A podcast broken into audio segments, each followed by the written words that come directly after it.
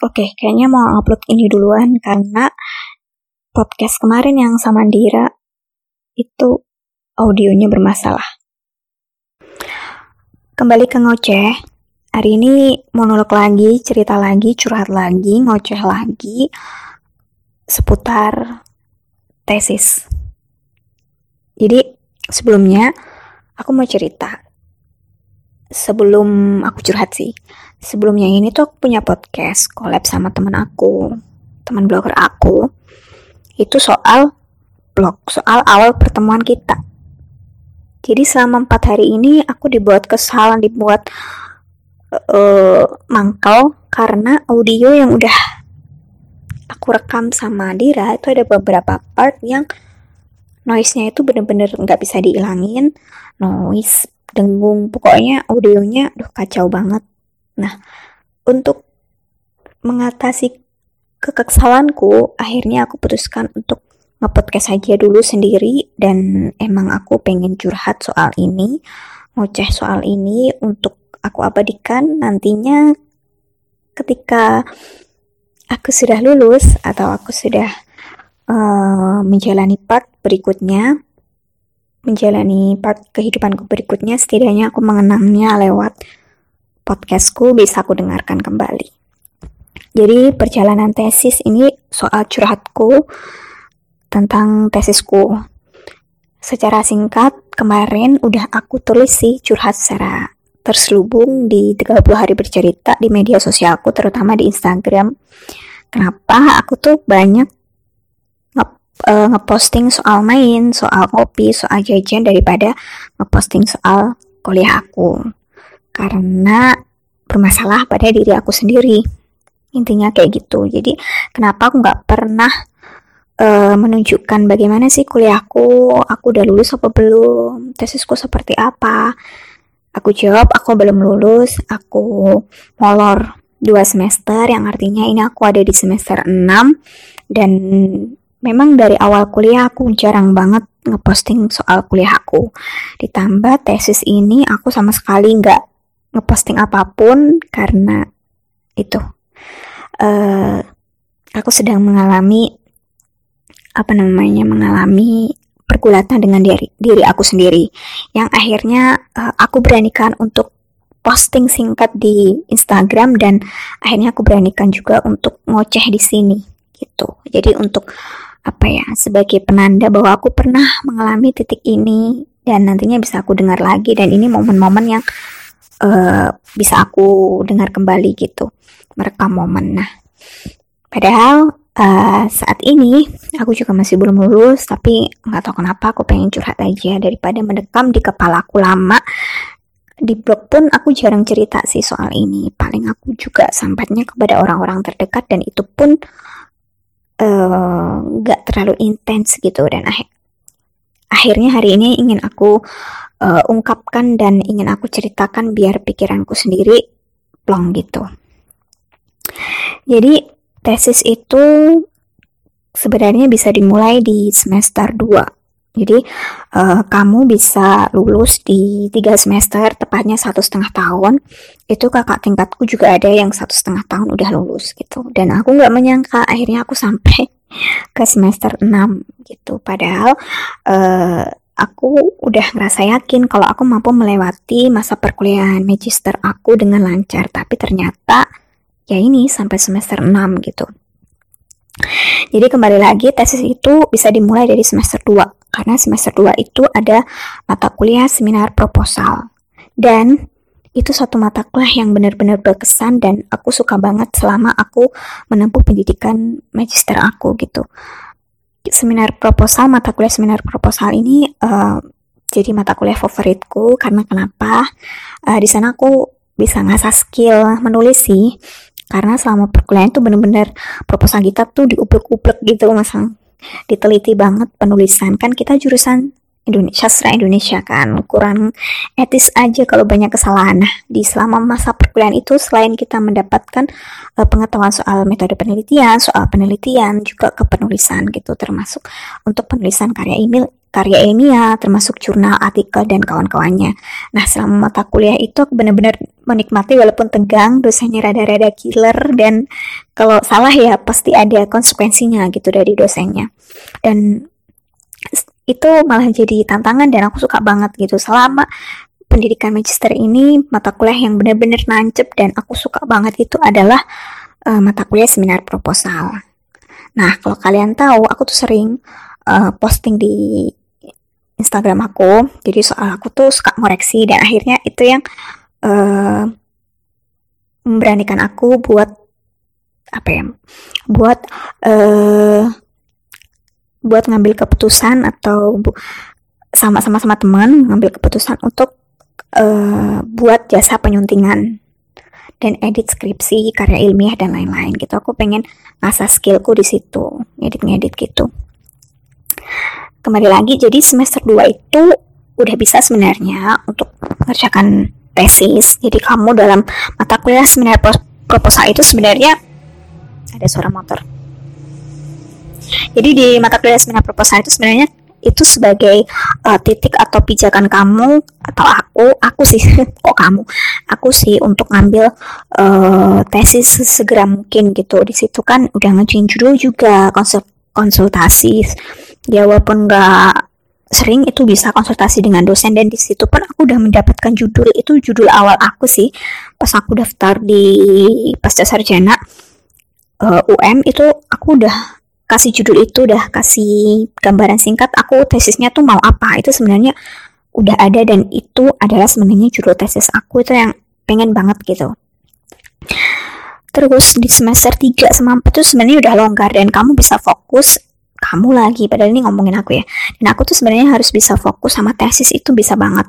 Karena di semester 3 itu aku cuma KPL kajian praktik lapangan. Nah ngajar ngajar mahasiswa itu sebenarnya bisa bisa sembari mikir tesis bisa sembari nyicil tesis gitu. Tapi entah kenapa mulai semester 3 uh, eh, semangat aku kuliah semangat aku buat menyelesaikan program magister aku tuh menurun nggak tahu kenapa. Aku seperti minim motivasi kayak gitu. Terus aku nggak percaya diri sama judulku. Ternyata memang um, kurang disetujui oleh dosen pembimbing yang akhirnya membuat aku tuh malas bergerak. Dan aku selama semester 3 itu aku cuma fokus ngajar doang ng ngajar mahasiswa. Dan itu aku suka banget itu aku ngambil mata kuliah metode penelitian karena aku suka mat karena terinspirasi dan suka sama mata kuliah seminar proposal di semester 2 gitu yang membuat aku akhirnya ngambil juga pen ngajar pen gitu. Terus hmm, aku fokusnya cuma KPL cuma KPL terus main jelajah ke kedai kopi itu aku lagi suka-sukanya main dan lagi kenal sama orang baru. Jadi semester itu bener-bener aku tuh fokusnya cuma di situ dan nggak nggak apa ya nggak fokus gitu loh ke tesisku. Dan teman ada sih teman beberapa teman pada tuh cerita curhat kalau dosen pembimbingnya bla bla bla itu aku masih santai aja kok nggak mikir kok. Kayaknya minim motivasi banget sampai aku tuh nggak nggak terlalu nggak uh, terlalu antusias ketika teman-teman tuh ngomongin tesis ngomongin dosennya. Itu kan harusnya tuh udah mulai kan. Itu aku sama sekali nggak apa ya namanya ya nggak nggak antusias gitu. Dan seiring berjalannya waktu tetap gitu aja. Terus aku terbuai main terbu terbuai explore hal baru. Aku uh, lagi suka uh, uh, mengekspor atau ingin mengembangkan skill yang lain tuh aku fokus malah di situ. Aku fokus banget ngebangin blog aku. Terus kemudian ini aku mulai nge-podcast. Terus aku mulai uh, tertarik sama YouTube aku mulai tertarik sama video aku mulai tertarik sama edit video. Pokoknya tentang konten konten konten gitu aku lagi tertarik. Dan akhirnya si tesis itu terbengkalai gitu. Sampai akhirnya di sem di semester 4 akhir itu tuh aku sebenarnya udah mulai mulai memikirkan itu lagi. Dan asal kamu tahu asal kalian tahu aku tuh kan orangnya suka bikin goals kan. Bikin uh, istilahnya buat jurnal-jurnal kayak gitu goals aku tuh mimpi-mimpi apa, apa apa mimpi aku tuh apa aja. Sebenarnya tuh aku suka menuliskannya. Nah termasuk untuk menyeles menyelesaikan tesis itu keinginan aku untuk seminar proposal itu udah ada di awal tahun kemarin awal tahun 2020 tapi 2020 kemarin sampai 2000 2020 akhir aku terbu terbuai akan banyak hal. Tahun 2020 awal aja awal bulan aja aku udah sampai ke Banyuwangi sampai ke Ijen. Aku menikmati banget uh, acara mainku. Aku uh, suka sama teman-teman baru cocok sama teman-teman baru akhirnya aku fokus di sana. Dan sampai akhirnya ini sih sebenarnya yang bikin aku tambah gak memikirkan tesis tambah merasa terus bebani atau tambah merasa oh ternyata tuh kuliah S2 tuh ini loh beratnya kayak gini gitu. Karena dulu awal-awal aku diwanti-wanti masih kuat mikir kah kalau untuk lanjut kuliah gitu. Sebenarnya ini udah aku rasakan di semester-semester awal mulai perkuliahan magister ini ah ternyata berat juga ya. Setiap hari aku uh, bergelut dengan artikel jurnal dan itu hampir setiap hari itu tugasnya setiap mata kuliah itu kayak gitu terus. Aku rasain lembur ngerasain baca banyak jurnal ngerasain betapa penuh isi kepala aku tuh penuh dengan jurnal penuh referensi harus uh, nata menjadi satu satu artikel satu jurnal itu ternyata susah gitu. Ternyata ini toh yang dibilang teman-temanku kamu kamu harus siap menanggung apa pun resikonya itu kayak gini gitu dan rasa berat banget karena sebelumnya di dulu waktu kuliah S1 aku sama sekali nggak pernah yang namanya acara lembur-lemburan buat ngerjain tugas dan sekarang menjadi makanan sehari-hariku kayak gitu. Terus uh, di semester 4 itu awal tahun itu aku dapat WA dari dosen aku. Itu mulai kalau nggak salah iya Januari itu disuruh untuk mengajukan judul untuk mengikuti penelitian hibah gitu yang diadakan kampus gitu. Kita dapat dana istilahnya gitu, ikut penelitian dosen, ikut penelitian kampus.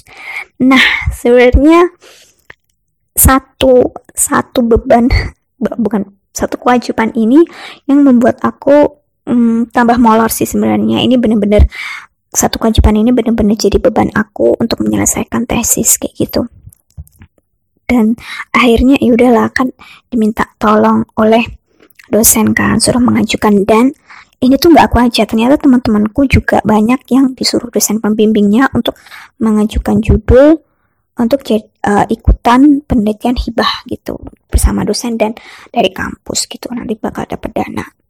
Dan akhirnya di bulan ketiga pokoknya awal-awal corona itu aku stres lagi ya awal-awal udah stres sih soalnya pas waktu mengajukan judul itu kita juga buat proposal terus buat rencana anggaran dan aku nggak tahu itu tuh apa. Maksudnya aku nggak paham penelitian hibah itu apa. Ya paham. Tapi secara teknisnya keseluruhannya tuh gak sama sekali nggak tahu karena aku cuma berkomunikasinya lewat chat dan aku gak ketemu sama sekali dengan dosenku sampai akhirnya corona dan sampai sekarang pun aku nggak pernah ketemu. Jadi uh, bener-bener gak tahu dari awal sampai akhir gitu.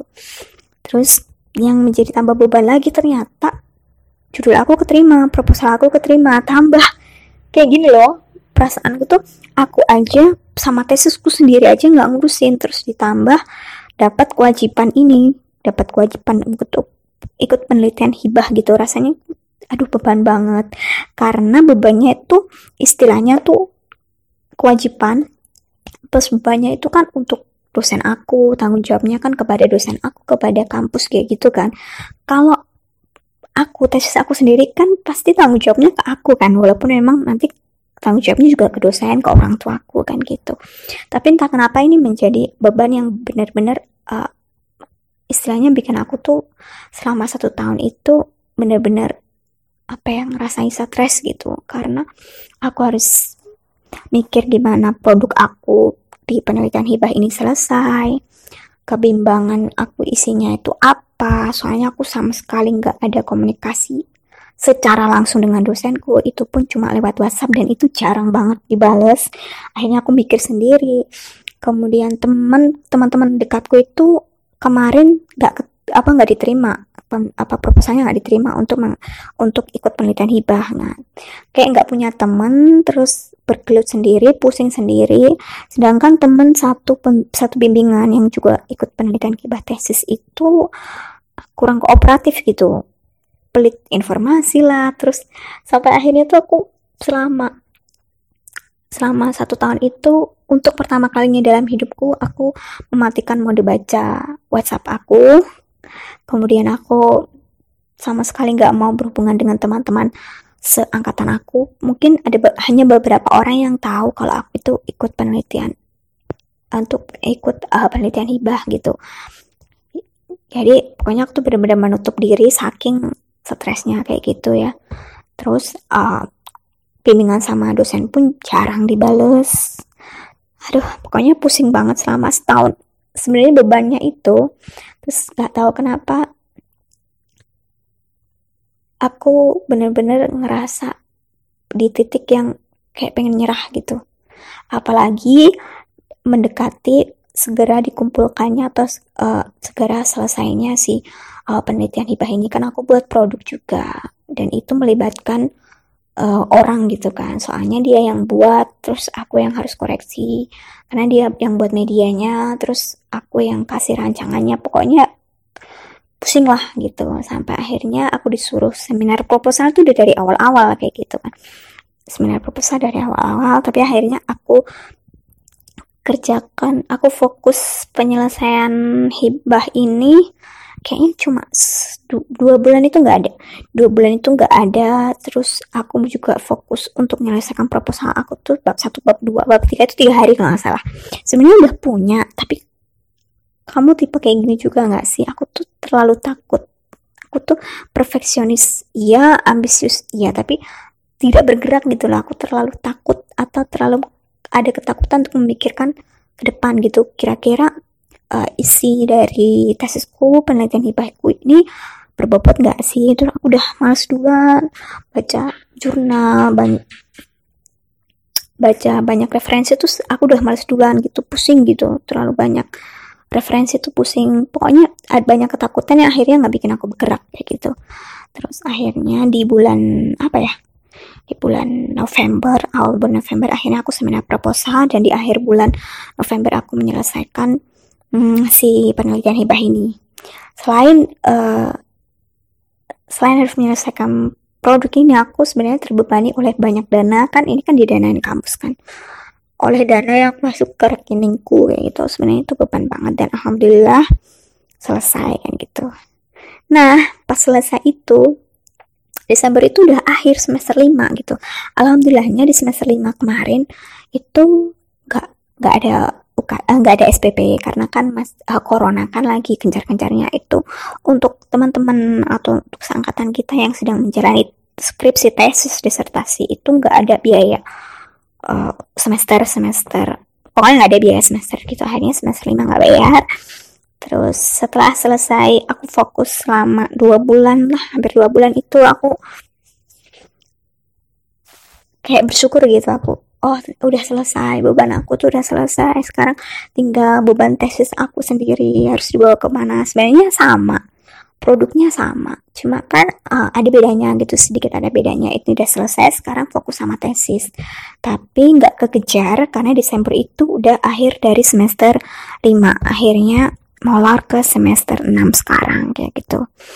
Dan karena aku vakum atau berhenti nggak mikirin itu sebulan ya aku harus balik lagi dari awal. Dan ini udah bulan Februari kalau nggak salah minggu kemarin minggu pertama perkuliahan semester ini dan belum mulai lagi kayak gitu. Memang kayak gini ya aku baru menyadari teman-teman yang uh, lulusnya molor uh, kuliahnya molor tuh kayak gini ya rasanya. Karena dulu waktu S1 aku benar-benar tepat waktu.